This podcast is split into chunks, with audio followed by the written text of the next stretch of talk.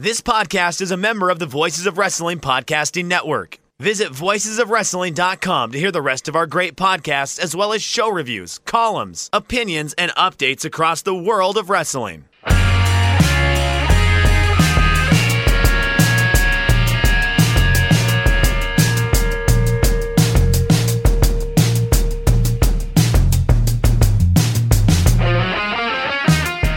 Them Ropes, episode 369. Jeff Hawkins here. Nice. Nice. Here with Chris Novembrino. Uh, boy, nice. um, yeah, in a little bit of discombobulation. I feel like I have watched a million hours. This is always one of those things, but yeah, I, uh, yeah, I've watched Sunday through, uh, I finished up today at work, um, with pay per view through this. Uh, we were supposed to have a guest, um, Garrett Kidney of Voices of And I believe we will Oh, down the he's, line. He's here. gonna. He says this now. Now let me let me posit this to you guys because he came out. shame? all- you think we're gonna get more guests by I'm guest shaming? He told he gave me he gave me permission to bury him, so I'm just gonna kind of play it up for uh, the podcast, but I don't really mean any of this, so I'm kind of revealing behind the curtain, anyways. Are you gonna break Uh, kayfabe? You gonna break kayfabe? Sure, it's all about breaking kayfabe. I'm gonna We'll just, host you know, shame at least. Go on. Okay.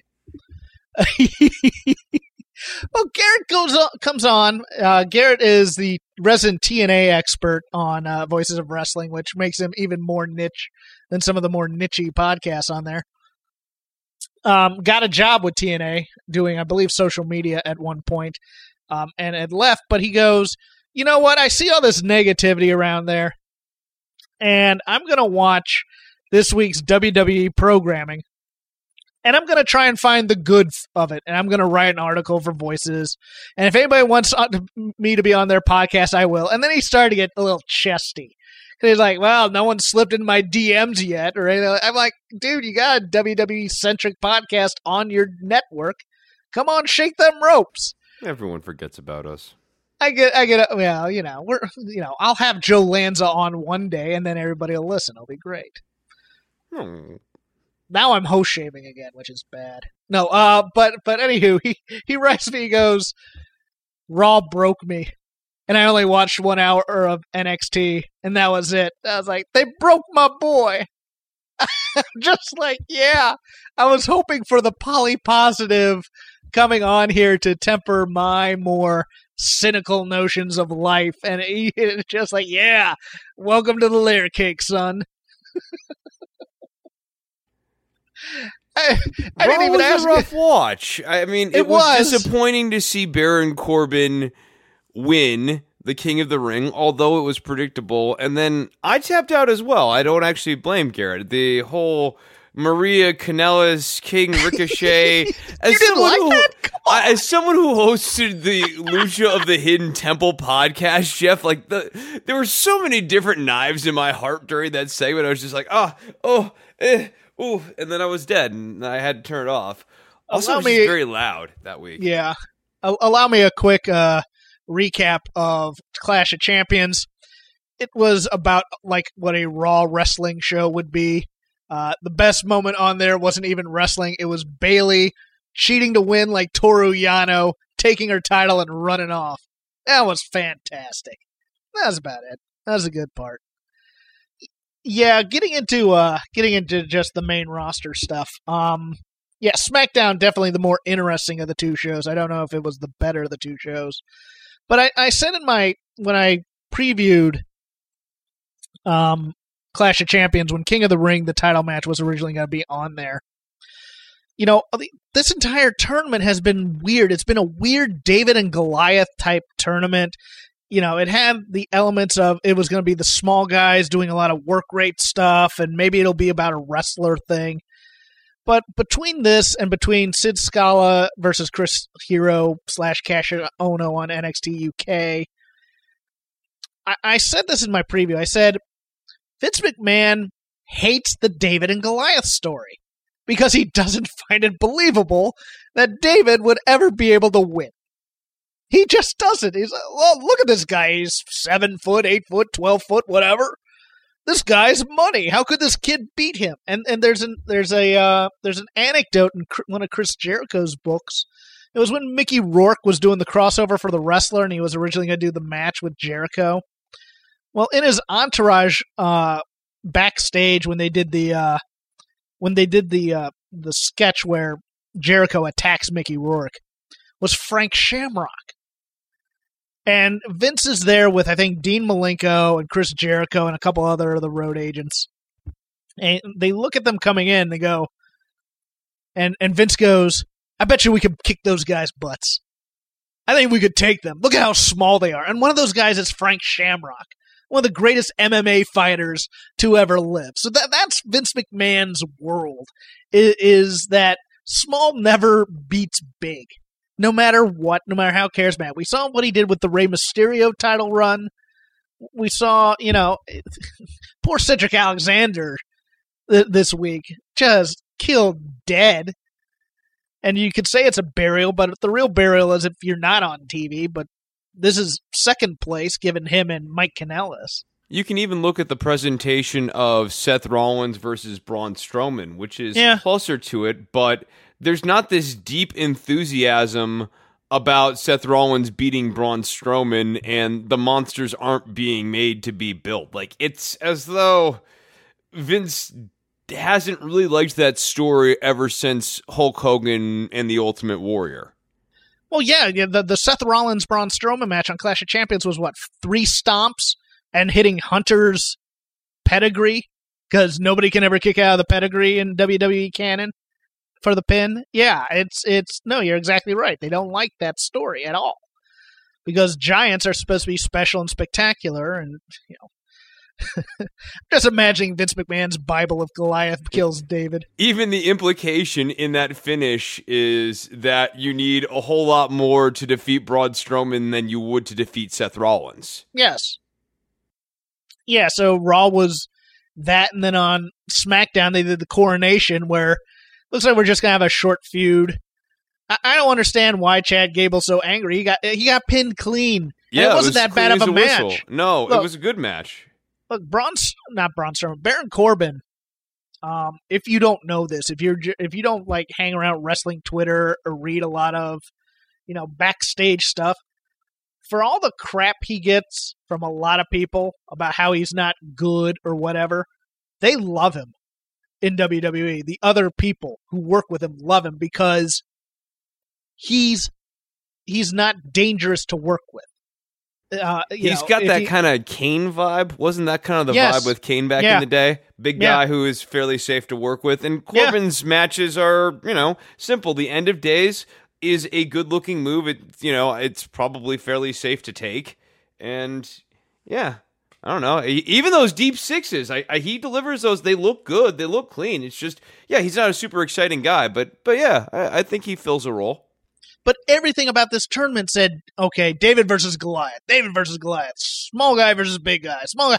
You know, you got to get emotionally invested in this guy, and then they just crush it, and you're just like, what was the point of that? I mean, they they can't build baby faces to save their lives here, and but you know, we go over that week after week, so it's no use harping on that.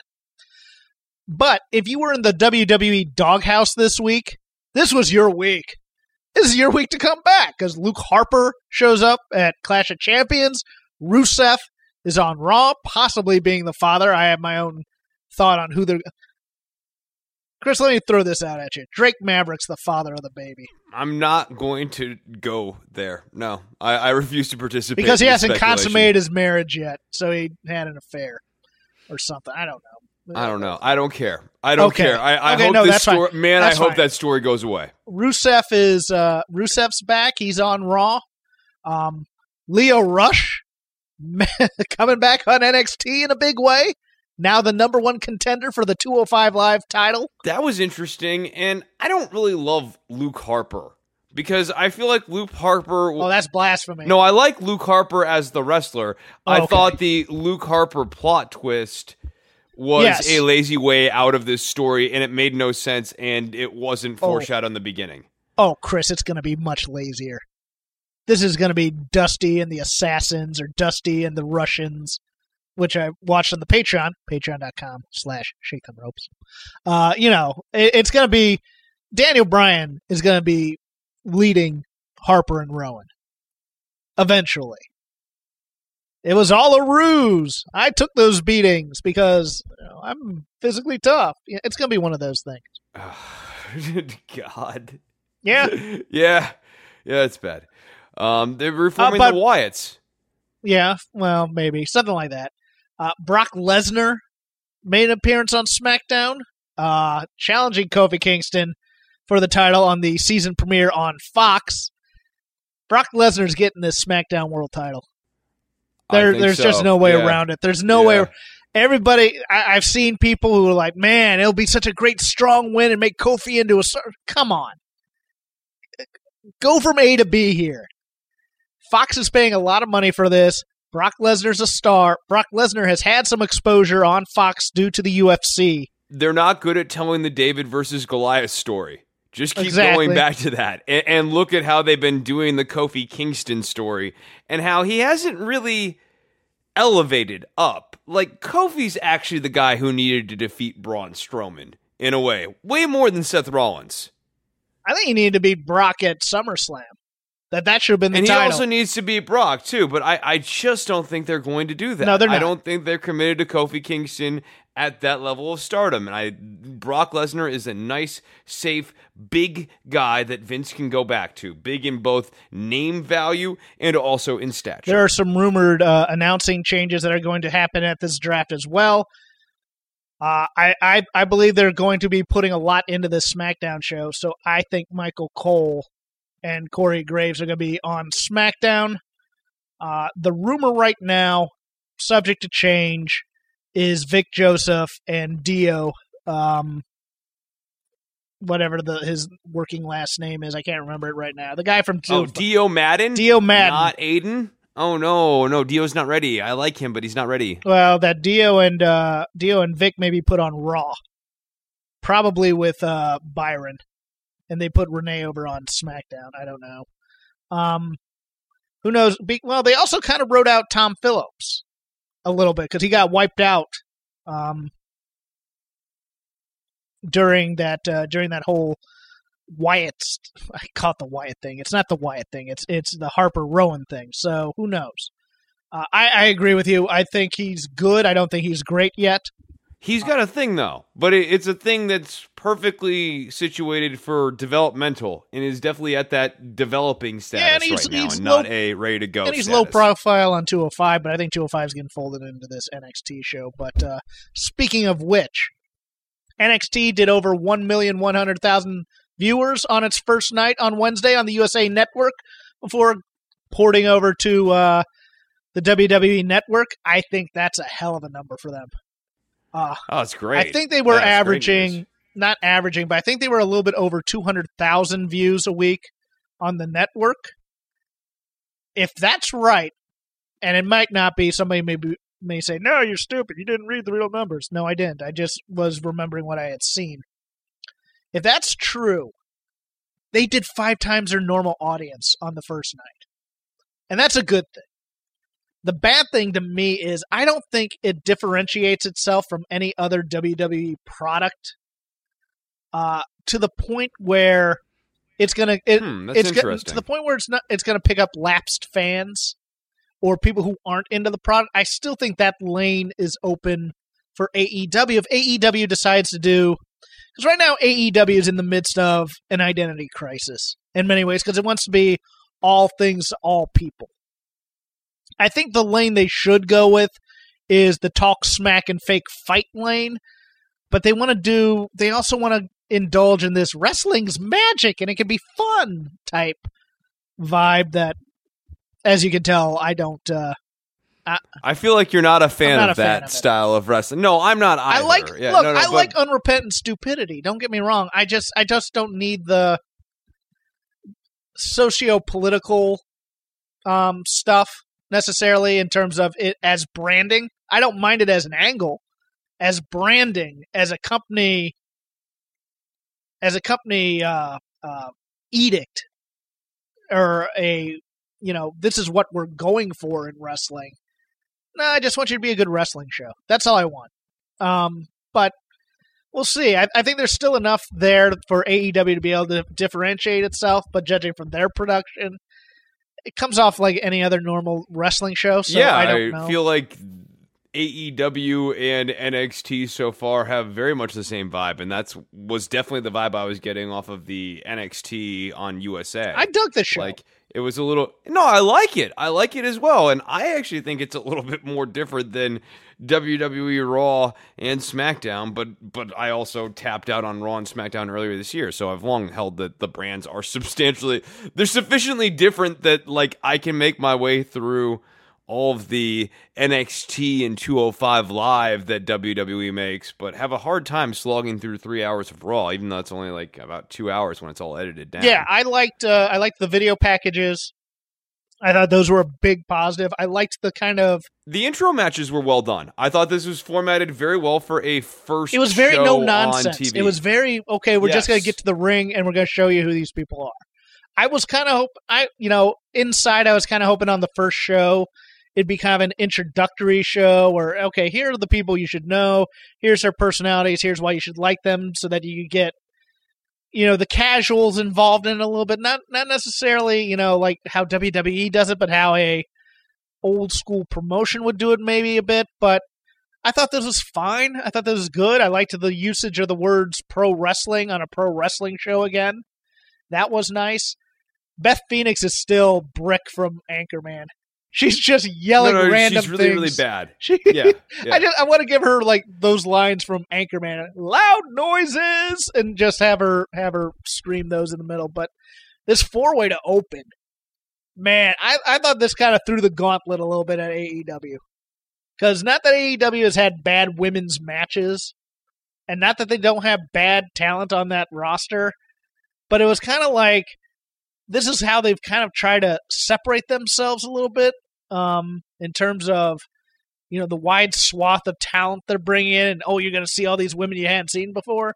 Stuff. I thought And this is a sharpened division when you think about Shayna at the top of it, and Candice, Mia, Io, and Bianca. I thought Bianca had a great. That's a pretty deep. I thought Bianca a had a, deep division. great match. I thought Bianca was fantastic in this. If anybody became a star for the first time on first glance, it was Bianca yeah, Belair. I thought this match. got everyone over character Mm-hmm. wise very well. maybe not Mia Yim, maybe not Mia Yim necessarily. Mia didn't do a lot. Maybe not Mia Yim. Yeah, yeah, that's But I true. thought- I guess she was kind of the also there. I think I think Io Shirai did enough to be a star to a casual crowd.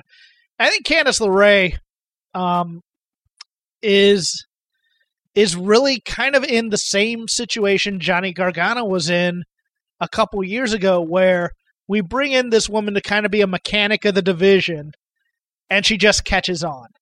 And I think I think she should be the person to beat Shayna. Hmm. Not uh, I not there yet. not that. there yet. No, Okay. I'm not there with Candice. No, I'm not there with Candice. I, I like Candice, and I kind of get the idea of Candice as the face of the division, but I see her more as kind of the. She's been serving very well as that gatekeeper baby face, and after you get the belt off of Shayna, yeah, You need a lead babyface in this division, though. We haven't had one in a while because they've all been such. I mean, the reason they had to tough. Bianca, I think, is a better choice. She's not. She's not a Bianca babyface. or though. Mia. She's not a babyface yet.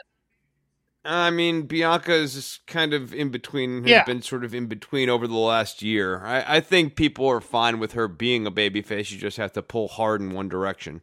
Right, but I mean, you had you had Mia, and you had to toughen up her character to get her over a little bit more as a babyface because she was kind of going back and forth a little bit, depending on who she was facing. Um, you you have Team Kick. Who am I? Dakota Kai. Now Dakota Kai is the person who logically, if you were following a story, should be the one to beat Shayna Baszler because of the way Shayna took her out.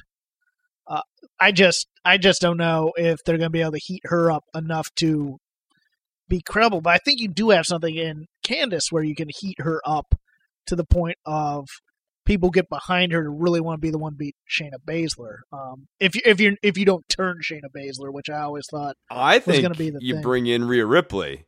I think you bring in Rhea Ripley and you have Rhea Ripley beat Shayna Baszler. I think that's a much more interesting twist. Yeah, I what we'll talk about that when we get to NXT UK because that's interesting because it looks like they have turned her, even though they didn't mean to necessarily. Yeah, so I mean, this was a fun, fun match. They gave the ladies a lot of time. I thought every, you know, no, nothing was sloppy. It might have been rehearsed, but it was well rehearsed. So I'll take that. I think I think they did a very They had a really important job. Yeah. This is the first show on network TV that went out there and nailed it, dude. Yeah. I mean, it is not a pay-per-view level match, but it was pretty well executed. I'm yammering too much. Chris, take us through the show. Hey, it's your boy Jeff. Guess who forgot to do the live read during the show? Your boy Jeff. So, I'm here to thank our sponsors at mybookie.ag. It's football season, kids. I love football. Anybody who's listened know I played it for a long time, still watch it. Kind of have an NFL team, although Cincinnati's not a great team. But you know what will make any game interesting? Live in game betting. Plenty of prop bets, plenty of just, if you just want to bet the money line, that's fine too. Over, unders, what have you. And the best place to go is mybookie.ag. They will double your deposit up to $1,000 for your first one if you use the term ROPES, R O P E S, when you sign up. My bookie has better bonuses and more prop bets than any other sports book, period. That includes any major professional wrestling event you can bet on, pretty much. They don't have as many prop bets for that, but they do have professional wrestling you can bet on, any sport, almost any event you can think of. Celebrities, you can bet on celebrity deaths. If you have a death pool, put some money behind that. That's always cool. Look, that's why my bookie is always the right play. You bet, you win, they pay. My bookie has live in-game betting on every NFL game. They've got the most rewarding player perks in the business, and for you fantasy guys out there, you can even bet the over/under on how many fantasy points a player will score each game. Um, I like doing parlays. I like doing, you know, three or four games. If I win them all, I win a pretty nice chunk of change. I'll only bet a little bit though. Never bet more than you should. Never bet as a business. You bet for fun only. Boy Hawkins. Anyways, up to a thousand dollars first deposit bonus. Double your first deposit. Use the promo code ROPES R O P E S to activate the offer. Visit my bookie online today. That's M Y B O O K I E dot A G. Don't forget to use the promo code ROPES when creating your account to claim the bonus. Bet, win, get paid. And now back to my ramblings on NXT. Okay, all right. Cameron Grimes has an all-time classic with Sean Maluta. Break it down, Jeff. Uh, as as Bruce Mitchell so aptly put it, it's the uh, it's the Magnum TA match. Uh, bell rings, hits finisher, over like Rover if he continues to do it this way. Uh, sounded like Cameron had different music. Yeah, he does have different music. I don't like this music as much. I don't either. I liked the I liked the the, genuine uh, Southern Yeah, thing, but uh, you know he has a hat now. he's had the hat for a couple of weeks. Uh, Uh, he's not Carney anymore. They gave that up. Good but it call. seems like it seems like he's a baby face now. I guess. yes, he is. Yeah, he's kind of. I'm trying to think of what he's got heelish mannerisms, but it's really a baby face. they're trying gimmick. to play up they're trying to play up kind of the uh you know the the southern uh uh what, what do they call him a technical beast or something like that they, they, Yes, they're really yeah. trying to get over like like oh he's just the, this country bumpkin who now wrestles which isn't a bad lane to do i also like sean maluta a lot i, I was kind of I was excited to see this match go on, and then when it was a squash, I was a little disappointed. He did get to come out for the brawl at the end, but Maluta, who was a favorite of mine during the Cruiserweight Classic, he's been doing some pretty good work in Evolve.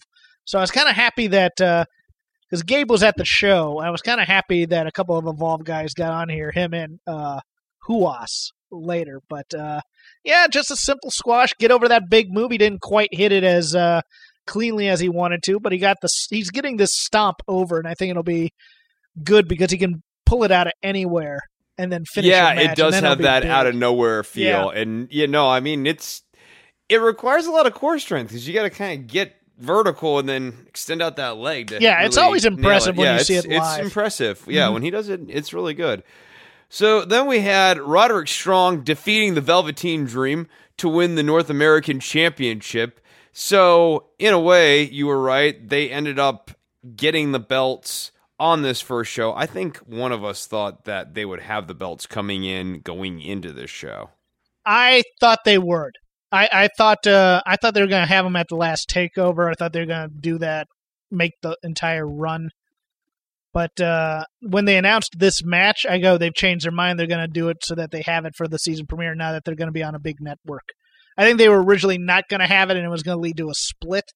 And then once they got this deal for USA, they decided, okay, let's scratch that. Let's make these guys the central uh, team of it. I wish they had explained who the ultimate, or not ultimate, who the uh, uh, uh, undisputed era were a little bit more for people who didn't know. It, it just seemed like matter of fact, like they assumed. Yeah, like a premise. Uh, Who- Like, yeah, they're they're here's the undisputed era. You know them. They're the bad guys. They're in the black t-shirts. yeah, it was very odd. Uh, it's it's it's kind of a problem I had with NXT UK, where it's like, oh, you know, all these guys are because you guys live in England. Okay, but what if what if we're watching in the states? Well, you know, Well, and then it's just that issue of establishing the kayfabe for the universe that all these characters kind of weave their way through. Uh, yeah, I, I have a problem with that. But I thought this match was good. I mean, it wasn't. Dream still doesn't. He doesn't quite do it for me. He's getting better, but he, there's still something. he, he He's did- not a good baby face. I like you- him a lot more as a heel. Yeah, I do too because of his size. He's a much better heel. He didn't do as much cosplay this time. That's that was an interesting choice, I thought. E- Even down to his entrance was more of the original Velveteen Dream type of Jimi Hendrix slash Prince type entrance versus taking some sort of uh, cue from a wrestler from the '80s. He didn't have a lot of that in his repertoire or his uh, mannerisms. So I think this was kind of a reintroduction of Velveteen Dream. Yeah, and they were doing that a little bit throughout the show here. Uh, next, we had Pete Dunne defeating Arturo Ruas. I really like Arturo Ruas, and we've Yes. talked about him before on the show. I thought this was another really good showing for him, and I, I liked how Ruas started favoring that hand and did a good job and remembered to sell the hand.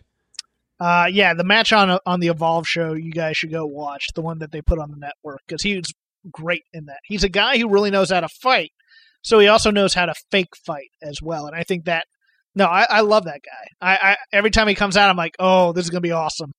I think Pete Dunne's the kind of guy you put him in with because Pete Dunne is a tough guy.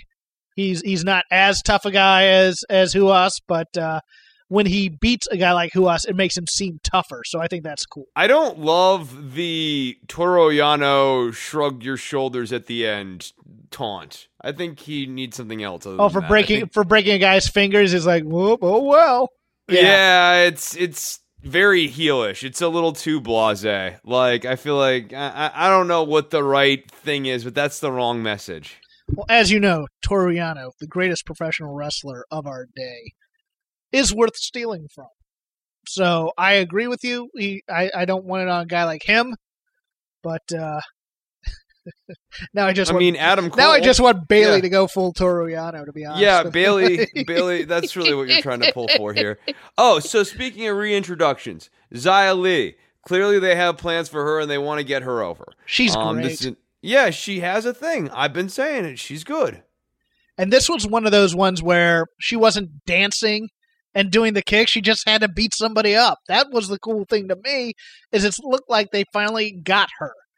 Um, I was fascinated by this match because I thought when she was coming out and when they brought out Aliyah and Vanessa Borne, I thought for sure the hires were going over because it looked like they were they had been getting a push for the last few weeks and and then all of a sudden they're going to beat Aliyah, which is fine. Aliyah is generally the she she's the Glass Joe of the women's division. If you've ever played Punch Out, the first fighter, it's, it's that's always going to be Aliyah. Oh, I know a thing or two about Punch Out. Oh, oh, absolutely. you?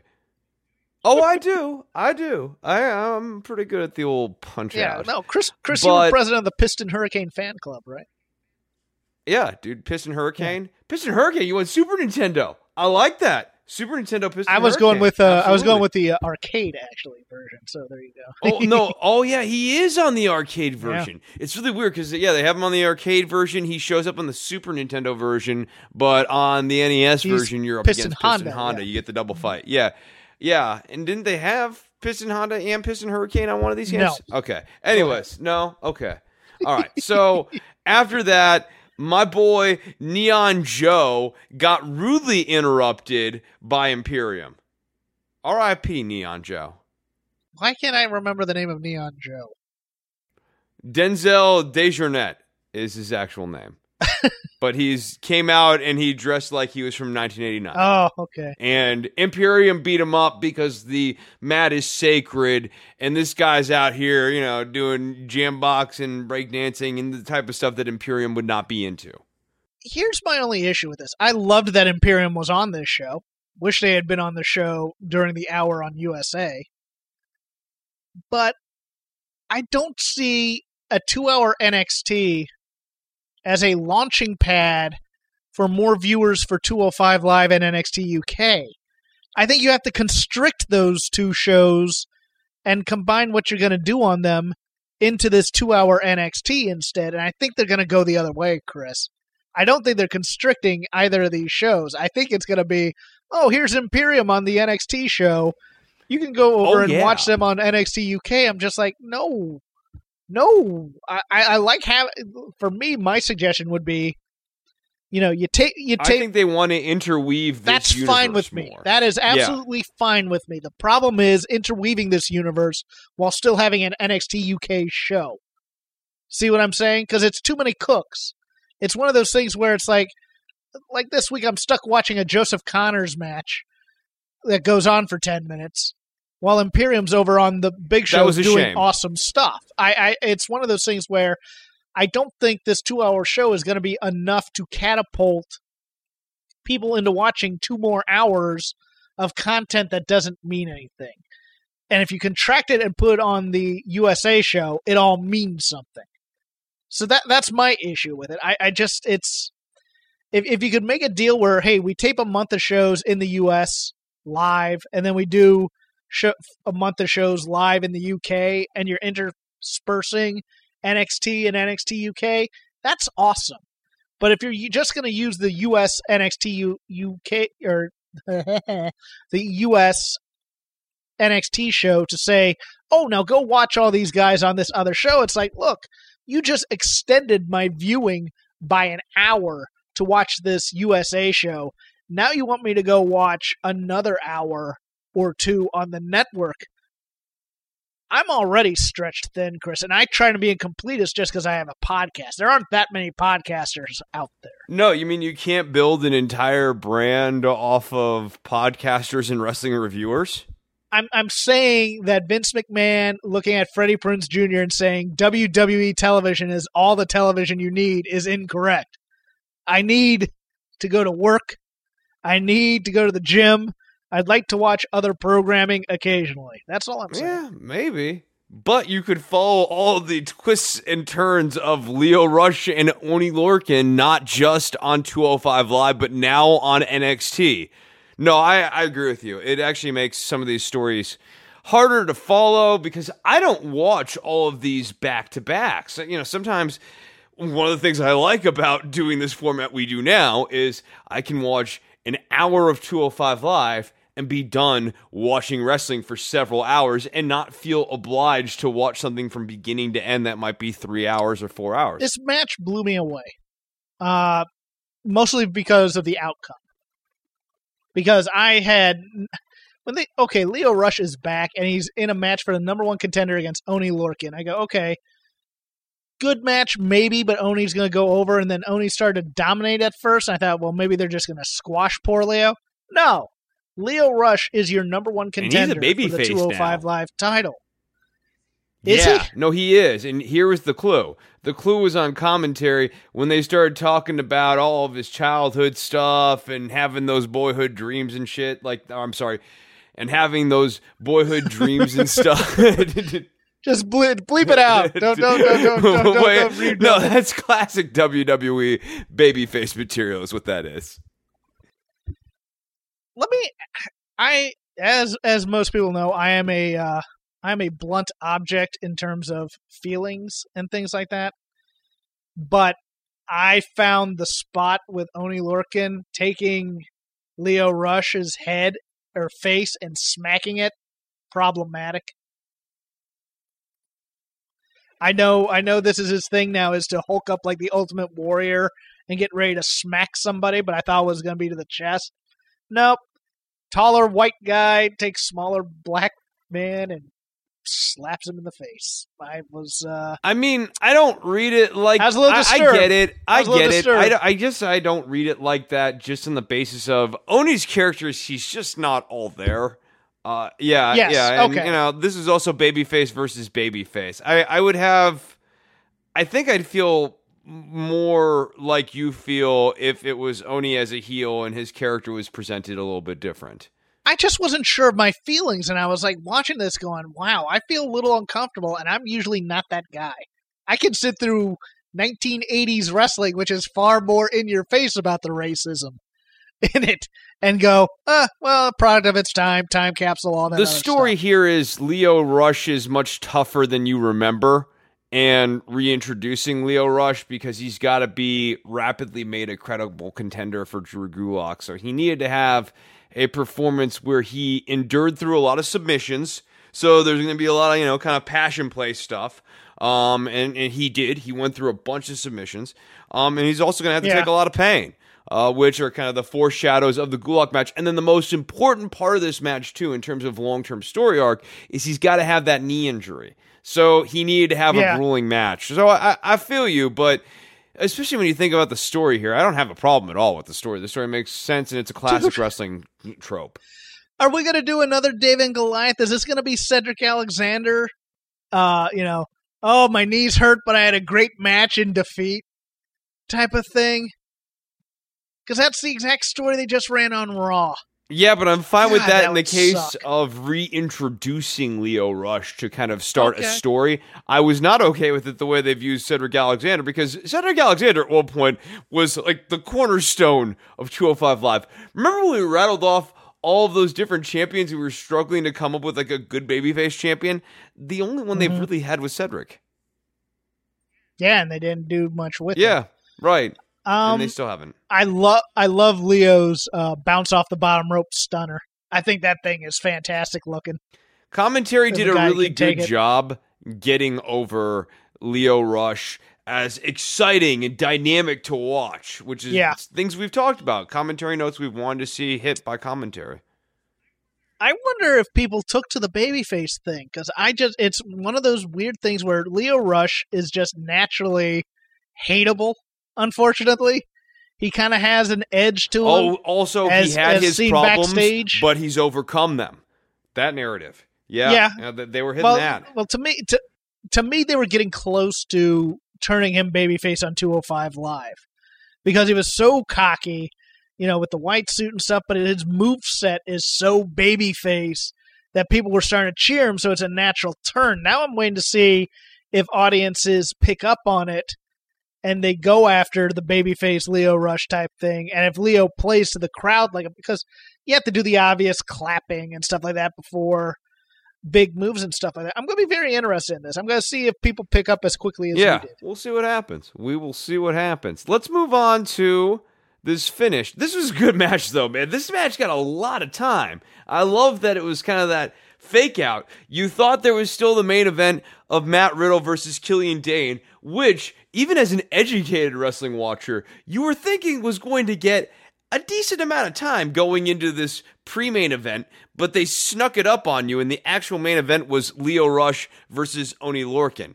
And then the show ended with my favorite way to go off the air on a wrestling show, which is everyone's fighting, because that's what wrestling's about. I loved this fighting, and I loved the the beatdown of I think it was Seth Rollins on on Raw with Bobby Roode, Dolph Ziggler, and the OC.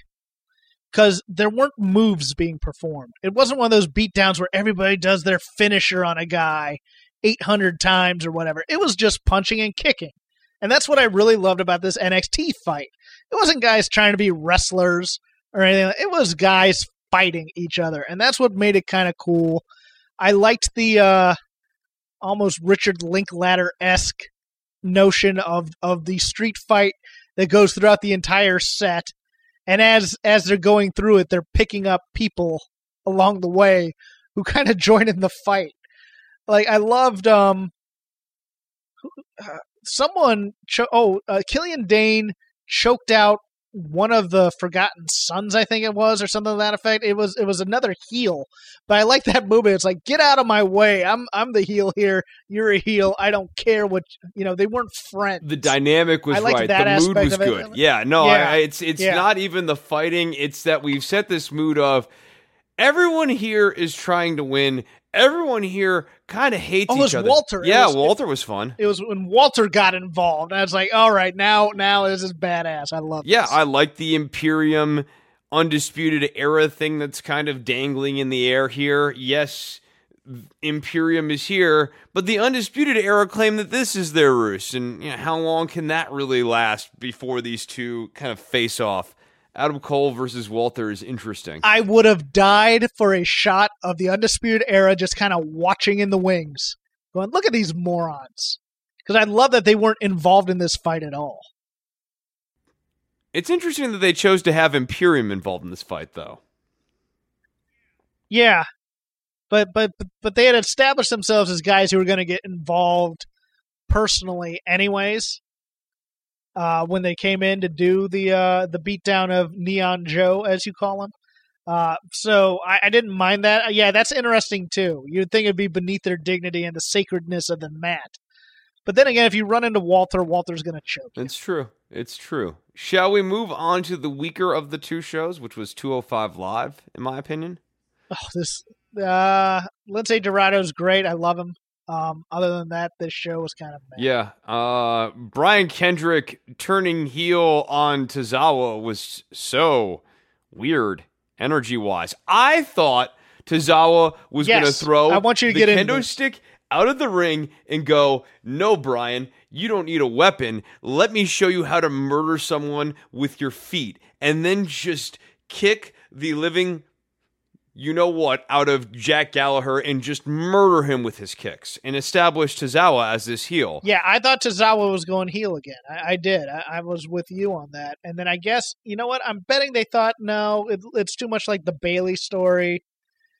Um, You think they The- the- really the think one thing like that that? kind I Because especially with 205 Live, it, sometimes the writing, you know, it can feel very lucid, and there have been points where we have really applauded that, but we also can kind of draw dile- direct one to one correlations as to why there's sudden lucidity. no, I'm not. I'm not certain of that at all. But it's one of those things where when Kendrick's cutting that promo, and and Tozawa gets that weird look when he mentions his Kushida, I was like, they're not turning him heel. I, I they kind of it was like one of those things where I thought the whole time, I thought the whole time like you, he was going to go along with, for the ride with Kendrick, and I didn't. You know, I didn't like it either. I, I mean, Brian, we've seen heel Brian Kendrick over and over and over again. We've seen him as basically gatekeeper heel to other people until you know other heels turn on him, and then that makes him babyface. It, it's not a story. And he's already been aligned with Drew You know- Gulak before. The whole story last time he was aligned with Drew Gulak was that My God, if he yeah, goes, no, right. he That's goes where it back feels to like Drew it's going, Gulak, right? holy crap! It's like, well, this last whole three years of 205 Live was just a dream. There They was never have, a like, Enzo PowerPoint get out- get out of the presentation about how we're going to kick my ass. Yeah. Somebody wakes up, goes to the bathroom, Enzo's coming out of the shower. It was all a dream, and I'm back too. You know, eh, yeah. Oh my God, Tony Nese, Brian Kendrick teamed with Drew Gulak again. No, I can't live through that, Chris. I just no, I don't want it. So I was really hoping that Tozawa and Kendrick were going to turn heel and be like the gatekeeper heel faction, and that's fine, especially if they're doing kind of rough and tumble change of pace matches on this card. The show definitely needs that. I was very confused. And just the dynamic between Tozawa and Gallagher, they weren't really helping each other out either. Just what a weird no man's land to put Tozawa. And then we got to Tony Nese versus Oney Lorcan, which was okay. Yeah, it It was, was fine. fine. Um, going back half, nobody's bought into Jack Gallagher as a. You remember how Change popular. Jack Gallagher was? That music is a heel's music. Go back to Carmen. Go back to the Bizet. Yeah, uh, when he was doing that ridiculous umbrella shtick week after week, he was over to the point where he was on the main roster Royal Rumble doing that. If you're gonna make him a babyface, you gotta give him you gotta give him the upbeat music Yeah. again. I agree with you 100. No, it makes a huge difference. So he comes out, and it sounds like William Regal, but they haven't really given him that imprimatur or that kind of Regal stamp of approval. And Regal, as a babyface manager, managing Jack Gallagher He's would not- actually, you know, give you know him a nice fresh is? coat of paint. Well, he has a he has a technical killer gimmick. He has basically the he he's basically being propped up as a semi babyface British Drew Gulak, and he's not coming off as that because he's still doing the whimsical, uh, you know, the the headstand on the on the corner with the bicycle kicking and stuff like that. That's that's old Jack Gallagher. That's trickster Jack Gallagher. That's the Jack Gallagher from from the from the Cruiserweight Classic that everybody fell in love with because man, nobody had seen anything like this before, and he has such an interesting look as this dapper gentleman with the with the handlebar mustache and stuff like that. Go back to that full bore as opposed to this half measure where he's coming out like with this ominous music and then doing And he feels a little things. haughty too. The robe and the towel Yeah. and stuff is not fun. Yeah. It feels stuffy. Yes, I agree. I mean, everything about this is not connecting. and the different parts are not connected, which is why it is not connecting. No, I agree with you. And Tony Nese rolling up Oney Lorcan and using the tights. Okay, whatever. Jeez, this is a main roster ending. To, oh, oh, what are you doing over there? Are you distracting me? Well, I'll just stand here and let myself get rolled. I don't understand why Drew Gulak is doing any of this. It, it's it's just I think this whole Drew getting heavies around him. It doesn't actually elevate Drew. It weakens him. yeah, I mean, he's he's he's he's like I've I've made this a better 205 live on my own. Me being kind of this By being you know, on my own. Philly stretch. He's a stretcher gimmick doing these types of things, and now he's out there playing kind of fraidy cat. And you're like, why is he afraid? He's beaten everybody in this division. Yeah, and beat them with relatively clean and strong wins too. So yeah, it doesn't Mhm. actually follow that he would feel like, wow, I've been getting these good wins. I should get some heavies around me so I could start cheating and make my life a little easier. That doesn't feel You right. You know what I need? I need. Man, I've built this criminal empire. The only thing I'm missing right now is incompetent goons to ruin it all for me. Hmm. Now let's pivot over Yes. to NXT UK, which I really enjoyed this week. I thought that they pulled off the rounds match as good as can be expected, like e- even better than expected.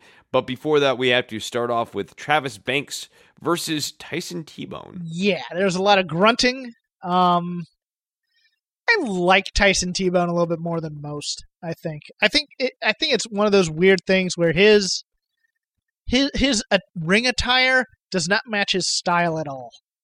Because he's coming in as this brawler, and he's really more of a heel technical wrestler with a little bit of power to him. And Travis Banks just continues to grunt a bit and come from behind. I, I, I, uh, I don't feel like the roll ups. probably liked this no, more I than I didn't. did. I don't think the roll ups really help Travis Banks. So I was kind of They like, why am I watching this? why is Travis Banks not an undersized killer? Why why is he not killing guys? He has a by great beating look. them down. Uh, minus the grunts. When Yes! he comes out, that look that he's got, the way he swaggers to the ring and stuff, I the love sw- it. No, yes. it's awesome. And he should be getting what made me over as an assassin, as, let's say, a buzzsaw. Perhaps a Kiwi buzzsaw? yes, that's what made me fall in love with him on the in, in progress was, and it was a weird dichotomy because he's with this. The, South Pacific Power Trip was him and TK Cooper and Dahlia Black. And Dahlia Black and TK Cooper were dating at the time, and they're basically playing the young young couple in love who couldn't keep their hands off one another. While Travis Banks was the deadly serious wrestler type who was way too intense to be in a tag team with this goofball. And his intensity is awesome. It's absolutely great. And they should be playing off of that intensity as his character. And instead, he's wrestling for a roll up. What? He should be stomping on a guy's knee, putting him in, in ankle lock. He should be Chad Gable for U- NXT UK. And it's just, it makes him dull, is what it does. Is, oh, he's the Kiwi Buzzsaw and he's winning with a roll. There's no flavor That- that- to those his two match things don't style, match. and I completely agree with Yeah. you. No, I, I want impressive, decisive, and devastating babyface moves coming from the Kiwi Buzzsaw. Want me to be more problematic? Make him Chris Benoit. Okay, that's the no, style. I, I, I No, no, but no, that's the I, style I, I want out of think him. like when Benoit would do the multiple German suplexes spot and that sort of thing. I want this guy to have a Napoleon complex and just be angry about it the whole time. That's why he's the Kiwi buzzsaw. A little bit Because of he's angry Jordan that he's shorter than all these Yeah. guys. Sure. Next, we had Rhea Ripley versus Debbie Keitel. And let me say this about the Debbie Keitel pick. One, she looks like Mandy Rose if Mandy Rose had black hair. Two, I like her as a setup for Jinny coming out because you have Rhea Ripley beating up the, in quotes, good looking women and kind of getting herself over as a baby face through those means. Yeah, I believe she's um, local to the Irish scene, and she just she got signed after a tryout. Uh, I, I don't know if I'm right about that. I believe she was in a group called Phoenix out there in Ireland. Going off of memory, I liked the man. I like Rhea Ripley. Um, it was it's just weird because it seems to me that she's obviously. It, it's weird that within the in the time of a squash match, she went from heel to babyface. Because she was a heel And she was still kind of Deb, Deb heelish. Keitel when Jinny Yeah. came out, and you're just like, She pulled her arms away this- from the gonna Use this to referee. yeah, her. and they turned her. Yeah. Yeah, it's just something to get get get you to Jinny and Jazzy. Uh loved Jinny pulls off this kind of promo so well because you really think this is how she is. This snotty, I'm better and I'm more classy. She she plays. Th- this is what they want Aliyah to be, and she just can't be. Uh, but the uh, the dichotomy of her and Jazzy is such a great look as well. I liked when Jazzy, Jazzy- yelled after getting kicked in the head. The Yeah. frustration of actually being touched was nice characterization by Jazzy. I liked everything about this up until up until uh, Rhea was daring her to come back in the ring. It was just a little bit too heavy on the histrionics. Oh God, her the, The toe, drawing the yeah, the line, line in the sand, the yeah, toe. performative stuff. Yeah, Just be the baddest bitch on the planet. Just be yelling at her, saying, "Come on, come get me." Have that kind of she. What she? You know what happened? She lost the cool that she's been projecting the past few weeks on this and NXT TV, where she's just like, "I too cool for school," grabbing the vest, sneering at everybody. All of a sudden, she's absolutely lost her crap about Jazzy. Yeah, That's what I didn't. It's like. not Pete Dunne, and Yeah. what was working with Rhea Ripley was channeling a little bit of that Pete Dunne swagger with her. Yeah, Next, we had a great match. Joseph Connors came out and he. Oh no, this was so good, dude. Man, you don't understand. He, uh, Joe Connors, uh, there was like an arm wrench, and uh, at one point he worked a little bit of a neck hold there. Really wore down Kenny Williams, and then eventually nailed him with the riveting. Don't look down. It's a flatliner, but he picks them up off of the ground. You see.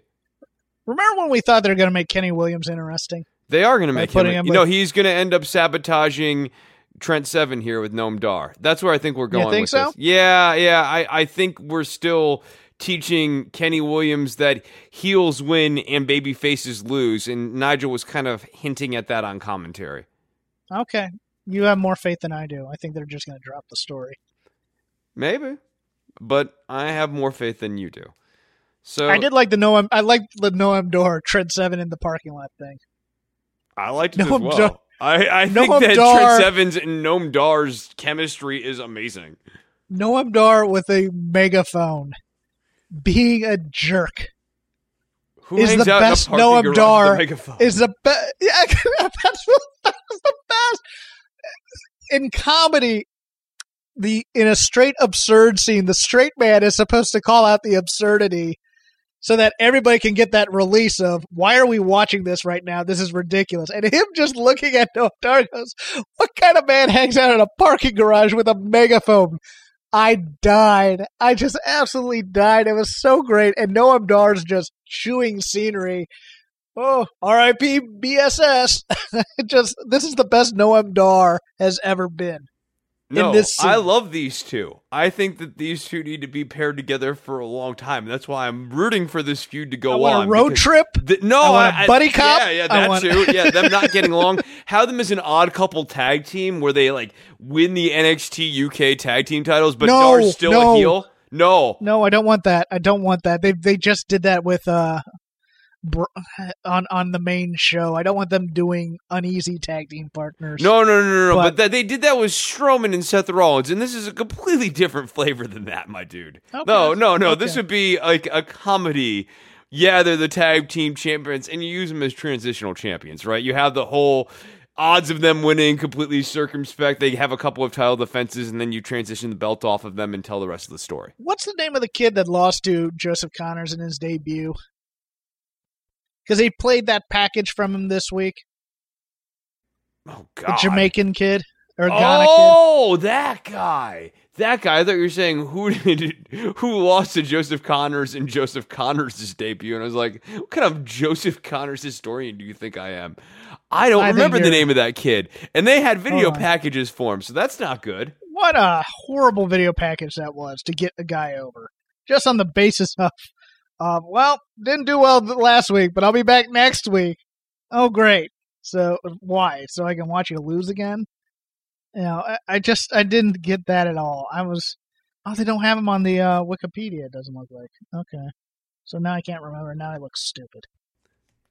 And then we Uh. get to our main event here, which is Oh wait, there was there was one more there was one Oh. more promo that was pretty good. The uh the they, they they they cut back to Radzi, who is who is supposed to talk to Toni Storm, who is not there because of course Tor- Toni Storm is on her way to uh NXT US. And instead they get Mark Coffey and Wolfgang. And let me tell you something. Wolfgang calling Mark Coffey Marcus pops that hard. I liked it. I like Wolfgang and Mark Coffey's interplay, but this is because I am very much a Mark Coffey fan. Mark's great. He's really, really underrated. He's a very, very good actor and he's a good wrestler. He's fun. Mm. Yeah, no, I, I- I just the interplay, the uh, intimidation of Radzi, I really enjoyed it. So let's move on to our main event, which was the rounds match here. I thought they did a very good job setting this up. I thought they did a good job with the pacing. I thought this match was a breath of fresh air, and it's a much more flowing way of having a television level match with resting included in the match and not burning out the guys, but it still keeps a fight feel. Overall, I liked it. I didn't love it. I thought there were some things they could have done aesthetically to help it a little bit more.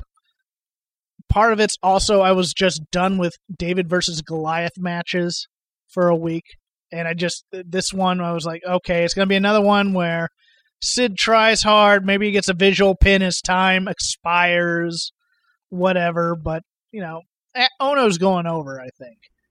Well, Why isn't. Johnny? Well, hold on, but but the one thing that's really missing from this rounds match, why isn't Johnny Saint his second? Because he still hasn't found the eye of the tiger yet. He's I just close. thought it would have been so cool to have Johnny Saint out there actually useful for once, cheering on Sid. You know, p- pumping him up between rounds. You know, giving him the old, you know, hey man, you can do it. You know, you got this. You're you're good. You know, something something to get him involved. right. and something to make- Then eventually, maybe Kassius Ohno confronts Johnny Saint during the course of that match, and that's finally Yeah. what sets off Sid Scala. I think that's coming. I, I, I get your frustration that we're not there yet, but that's storytelling. The first thing here is Sid Scala got the visual pin on Kassius Ohno.